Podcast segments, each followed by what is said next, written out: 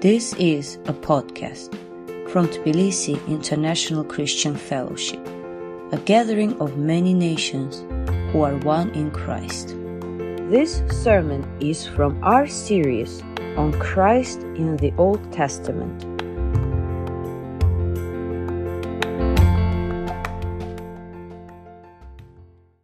Our scripture reading today is taken from the book of 1 Chronicles, chapter 17.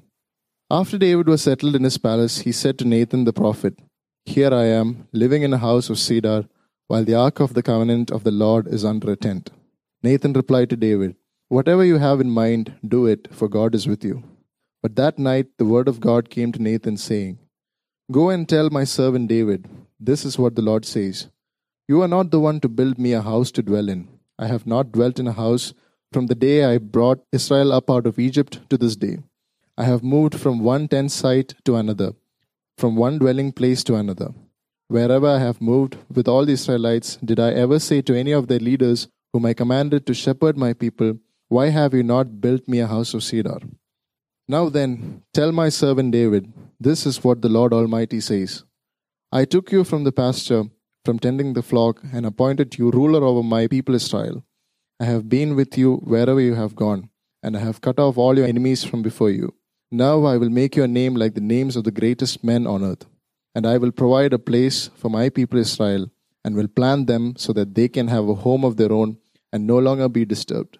Wicked people will not oppress them anymore, as they did at the beginning, and have done ever since the time I appointed leaders over my people Israel. I will also subdue all your enemies. I declare to you that the Lord will build a house for you. When your days are over and you go to be with your ancestors, I will raise up your offspring to succeed you, one of your own sons, and I will establish his kingdom. He is the one who will build a house for me, and I will establish his throne forever. I will be his father, and he will be my son. I will never take my love away from him, as I took it away from your predecessor. I will set him over my house and my kingdom forever his throne will be established forever. Nathan reported to David all the words of this entire revelation. Then King David went in and sat before the Lord, and he said, Who am I, Lord God, and what is my family that you have brought me this far? And as if this were not enough in your sight, my God, you have spoken about the future of the house of your servant. You, Lord God, have looked on me as though I were the most exalted of men. What more can David say to you for honoring your servant. For you know your servant, Lord. For the sake of your servant and according to your will, you have done this great thing and made known all these great promises. There is no one like you, Lord, and there is no God but you, as we have heard with our own ears. And who is like your people Israel, the one nation on earth whose God went out to redeem a people for himself and to make a name for yourself and to perform great and awesome wonders by driving out nations from before your people, whom you redeemed from Egypt. You made your people Israel your very own forever, and you, Lord, have become their God. And now, Lord, let the promise you have made concerning your servant and his house be established forever. Do as you promised, so that it will be established, and that your name will be great forever. Then people will say, The Lord Almighty, the God over Israel, is Israel's God and the house of your servant David will be established before you. You, my God, have revealed to your servant that you will build a house for him. So your servant has found courage to pray to you. You, Lord our God, you have promised these good things to your servant. Now you have been pleased to bless the house of your servant, that it may continue forever in your sight. For you, Lord, have blessed it, and it will be blessed forever. This is the word of the Lord. Lord God, the word that goes forth from your mouth does not return empty, but accomplishes that which you intend. Now plant your word within us and pour out your spirit upon us so that we may bear good fruit for the sake of Jesus Christ, our Lord. Amen. So, I don't know if any of you can guess what the least visited country in the world is in terms of number of tourists. France is number one. I think about a quarter of a billion tourists every year visit France.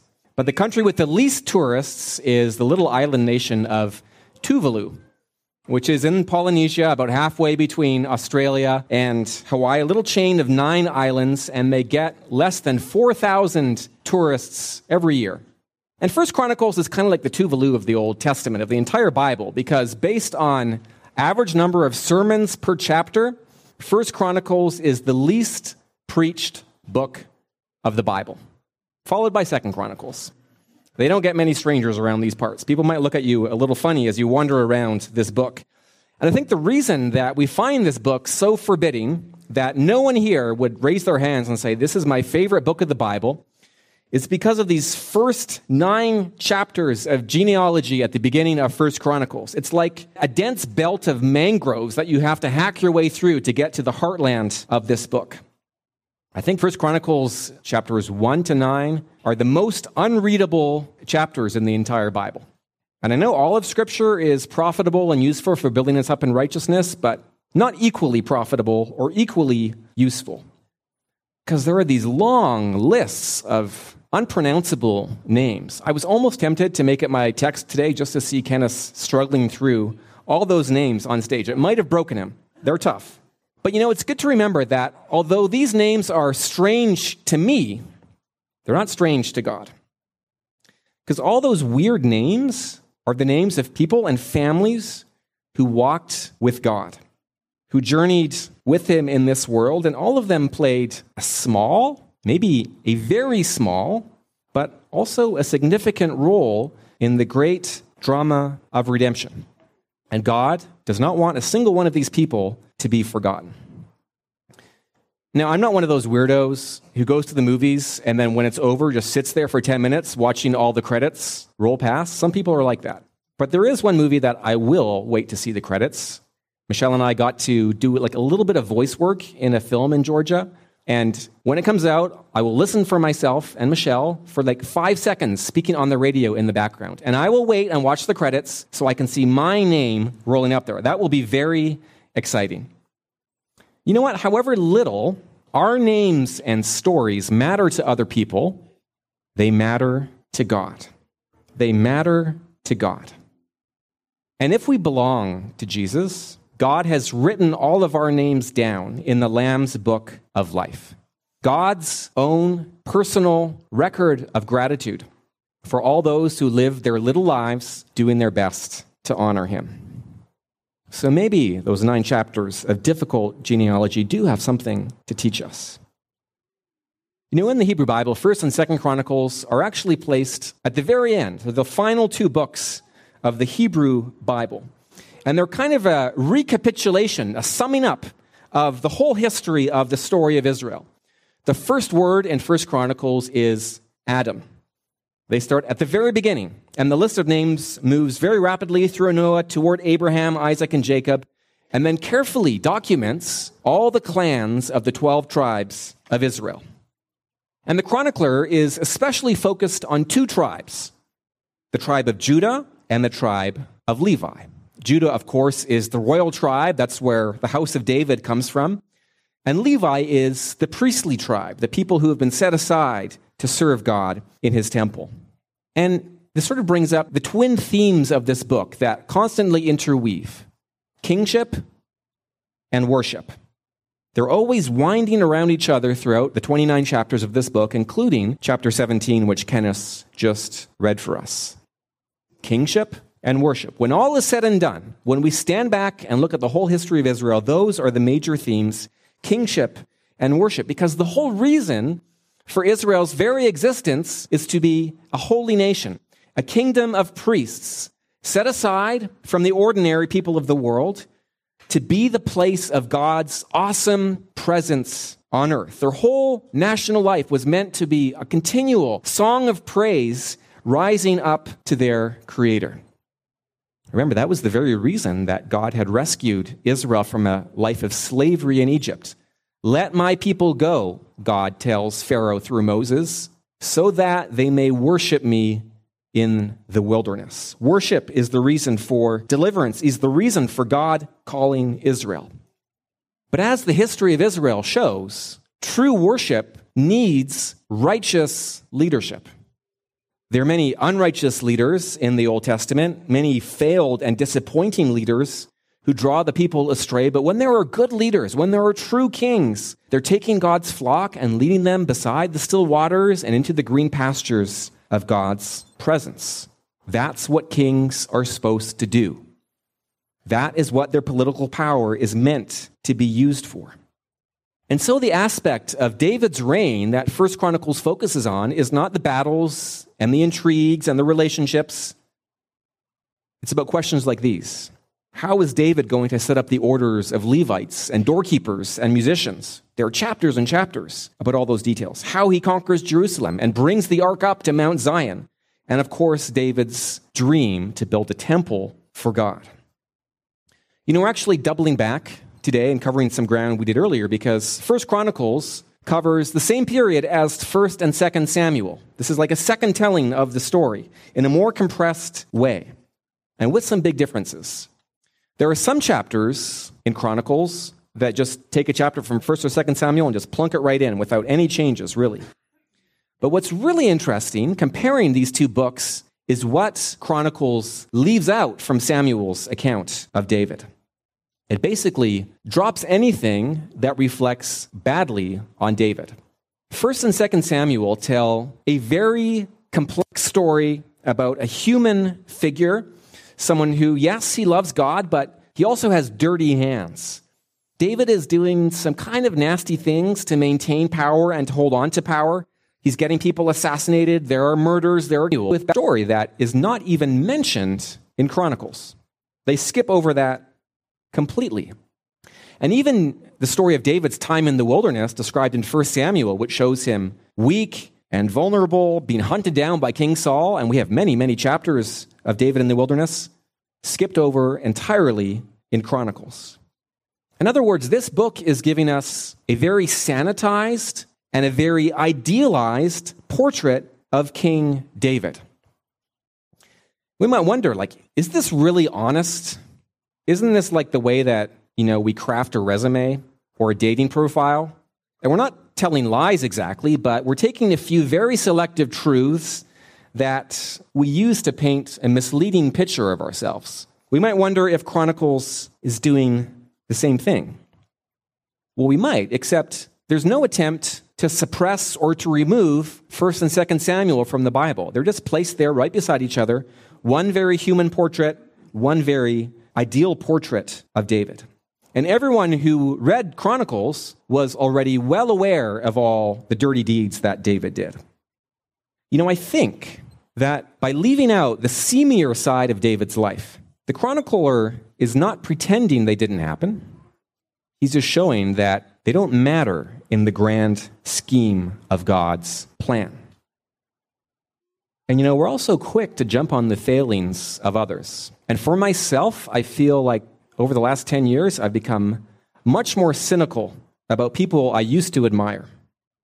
But I think we forget that all of us need our own biographies to be cleaned up by the divine editor. Things that we ourselves need to be snipped out of our own story. And I feel this is kind of like a gracious reminder to all of us that when our lives, in the end, pass through the fire of God's love, all our sins and all our failings and all our mistakes will be burnt up because they've already been borne by Christ and carried into the emptiness of God's forgetfulness. And only that which is true and good and beautiful within us will shine forth as our true self because that's what Jesus has worked in us by his Spirit. Samuel tells the human story of David, but maybe Chronicles tells God's view of David. And in David's case, flawed as this man is, and he's got some serious failings, not just sins, but crimes. Somehow, David and his dynasty have been chosen and anointed by God to carry the hope of Israel and the world. And now we come to 1 Chronicles chapter 17. After many years of trials and troubles and difficulty and many adventures, at last David is secure and he's settled in his palace. He can finally step back and take a deep breath and look around and take stock of his life. And one day, while he's hanging out with his friend Nathan the prophet, David hints at something that's been bothering him. He says to Nathan, Look at this. Here I am living in this luxurious palace of cedar, and the ark of our covenant God is just sitting there in a tent. And that feels wrong. And as David looks at how he's been blessed and protected and cared for by God, he's starting to feel a little guilty sitting back and resting. And though that's all that David says, he doesn't need to say anything more because Nathan picks up that there's a great plan on David's heart a plan to build a temple for God. You know, there are many stories in the ancient Near East and like Egypt and Assyria and these countries around Israel where a king came to power, he destroyed his enemies, he made himself secure, and then he would build a temple to his patron God, both to avoid their anger for ingratitude and also to secure further blessings from the God.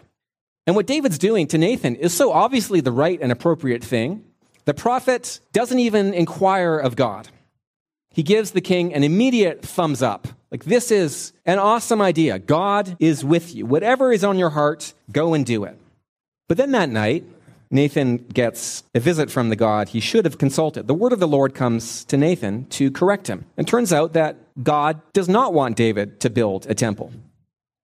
David might have a good heart, he might have noble ambitions, still not what God wants. And just because we have good hearts and noble ambitions doesn't mean we're automatically aligned with the will of God. And God says to David through Nathan, You're not going to build me a house. Why would I need a house? I haven't lived in a house ever since the time I rescued Israel from Egypt. Till this moment, I've lived in this tent taking this makeshift shelter from one location to the other, living in a very mobile, on the road kind of way, and have never asked any of Israel's leaders to build me a house. It's as though God wants to head off a very alluring but very dangerous idea. The idea that if Israel builds a temple, they can somehow pin down and control God, that they can bind him permanently to themselves, to get him securely in their corner. And there's this danger of worshiping even the true God in a fundamentally pagan way. God does this for me, I do that for him, he does that for me, I do that for him, and we make sure that we're not getting too deep into his debt, and that sometimes we feel I need to do something costly and dramatic for God so I don't feel bad about myself and so I can get him securely in my corner. The kind of sacrifice that even a righteous prophet like Nathan will assume is a good thing and is from God, but that actually totally misunderstands the way that God wants to relate with us. And I wonder if there are some people like David here today, people maybe who have even moved across the world to serve God in a lifetime of sacrifice, but whose idea of God is quite skewed.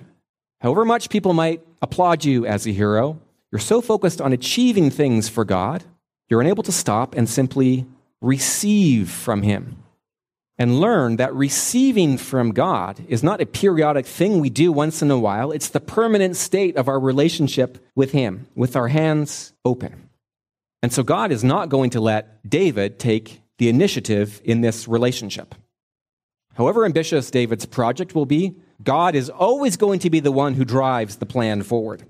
And speaking through Nathan, God reminds David of all the goodness to him in the past. I took you from the pasture. You were just a shepherd, tagging after sheep. And I made you a prince over my people Israel. I was with you everywhere you went, and I mowed down your enemies before you. God took care of everything. And David was well aware of that. That's the reason David's feeling a little bad about himself right now and feeling the need to do something for God to even the score. Then God says, David, you're not going to build a house for me. I'm going to build a house for you. There's kind of a play on words here, right? House can either be a temple for God or it can be a dynasty or a dynasty if you're British. God, instead of allowing David to build him a temple, is going to establish David's dynasty on the throne. The very thing you thought you were going to give to me, I'm going to give to you in a far greater way than you could have imagined. Oh, yes, there is going to be a costly, lengthy construction project, and something glorious is going to be built. But I'm the one, God says, who's going to undertake that project. Sit back down in your seat, David. I know you always need to be moving and doing something for me. Sit back down. I'm not going to take something from your hand. I'm going to pry it open to put something even bigger in it. I'm going to make the score of blessing even more unbalanced. This passage, Peter Leithart writes, highlights the ultimate absurdity of reciprocity in dealings with God. It's foolish to think that we can trade on equal terms with God. He writes, by reminding David that he needs no house, Yahweh reminds David of the utter asymmetry of their relationship. The way David relates to God is not a mirror of the way that God relates to David. It's completely an unequal relationship. The gifts and the blessing and the joy in the life go one way, flowing from God down to human beings. God doesn't make contracts, He makes covenants. And God, in the Bible, unilaterally chooses and blesses people from Abraham down onwards. And yes, God calls for a response of loyalty and obedience, but only as a way for us to press further into God's blessing, into the relationship, not as a way of paying God back. God doesn't need a temple. He doesn't need anything from you. He shows up not to take, but to give out of his infinite fullness. He's not showing up to demand from slaves. He's here to bless his children. God does not need anything from you today. That's really good news. God doesn't need anything from us today. He just wants to be with us. He just wants to be with us. And God tells David, I'm going to make a covenant with you. I'm going to build you a house. I'm going to, out of the blue, totally unexpected, announce these incredible promises for you. David, when your life is complete and you're buried with your ancestors, I'm going to raise up your son to succeed you, a son from your own body, and I'm going to firmly establish his rule. He's going to build a house to honor me, and I will guarantee his kingdom's rule forever. I'll be a father to him, he'll be a son to me. I will never remove my gracious love from him as I did from the one who preceded you. And I will set him over my house and my kingdom forever, and his throne will always be there, rock solid. This is one of the most important texts in the entire Old Testament. And yes, in a limited way, it points to David's son Solomon and the kings of Judah who will follow. But man, it shouts for a greater fulfillment. Because who is this person who's not only going to build a house for God, but have his throne established forever. Who can we say that of? Who is this son of David who is also going to be called the Son of God, whose kingdom will be established without end? How could you possibly come to the end of the Old Testament and close those 39 books and feel like, yes, this promise has already been met in these pages? We are waiting for someone greater than Solomon because God's awesome promise to David only finds its fulfillment in Jesus Christ, David's son and David's Lord. And the supreme statement of God's gracious favor to Israel and the world is in giving them a king whose reign is never going to fail, a king who needs no whitewashing, someone whose biography requires no editing, someone who's going to deliver God's people from all their fears and all their enemies and all their trials and bring them fully and forever into God's presence. These promises weren't given to David for his sake alone. The king is there for the sake of the people. And God gives Jesus to settle God's people in the land, to give us a home, to protect us from our enemies, and help us to realize our true destiny. And Jesus is the one who comes to build God's true temple, a temple to which the Temple of Solomon only faintly pointed. Jesus came to take all these Jews and Gentiles and build us together into a temple of living stones where God would live forever.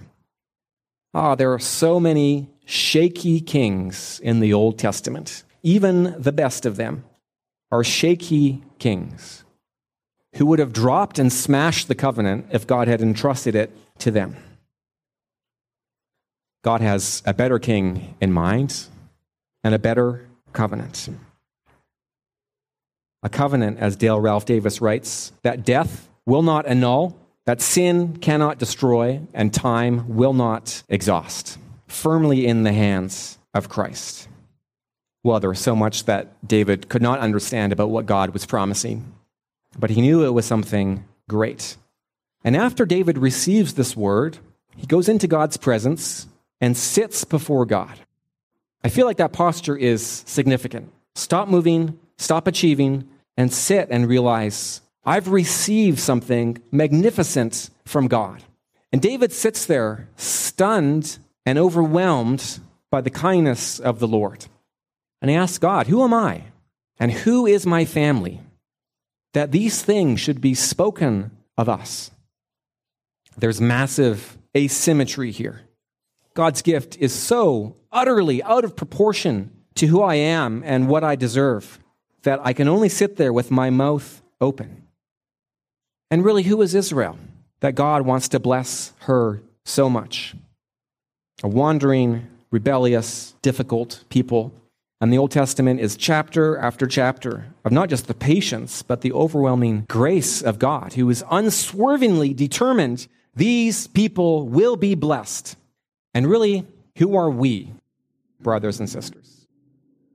Can we really sit here and congratulate ourselves and feel like what we've been given is proportionate to what we deserve? We're sitting here as ransomed, redeemed, restored, forgiven people, sons and daughters of the living God, our past, our present, and our future secure in Christ. And God says, no matter how much you try to give to me, you are always going to be a receiver. The debt will never be settled. The score will never be balanced. It's never going to be even between us. I'm always going to pour out my fullness on you. And all we can do is sit before God in worship and in prayer. What does David ask from God in this chapter? Nothing beyond what God had said, only this God, do what you have promised. You've said these things, God. Now do what you have promised. Isn't that the heart of all true prayer? Retorting God's promises back to Him, taking the Word of God and holding it open before Him and saying, Lord, this is what you have said. Now keep your word. Because every one of God's promises for us is yes and amen in Christ. So let's stop our jittery, nervous movement, our need to constantly be doing things for God. Let's take a deep breath and sit before Him in His presence. And let's take a moment now to worship and to pray. Heavenly Father, great covenant God, who are we to be so blessed by you? You've poured out your love upon us. Somehow, these promises, seemingly out of nowhere, have appeared, and you've made these declarations over our lives. And you've already done so many wonders for us, Lord, in freeing us from sin and Satan and death and putting us in Christ, great David's greater son. And we confess joyfully, Lord, not resentfully, but joyfully, it's all your grace, it's all your goodness, it's all your generosity, it is all your kindness.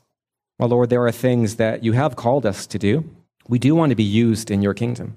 We do want to be loyal, obedient subjects of King Jesus. May we never do that in a way that acts as though we could earn something from you, O Lord or that forgets your radical kindness to us. We love you, we thank you, we worship you. In the great name of Jesus, we pray. Amen.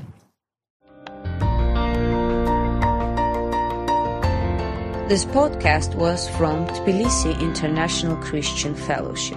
Learn more about us online at ticf-georgia.org. Thanks for listening.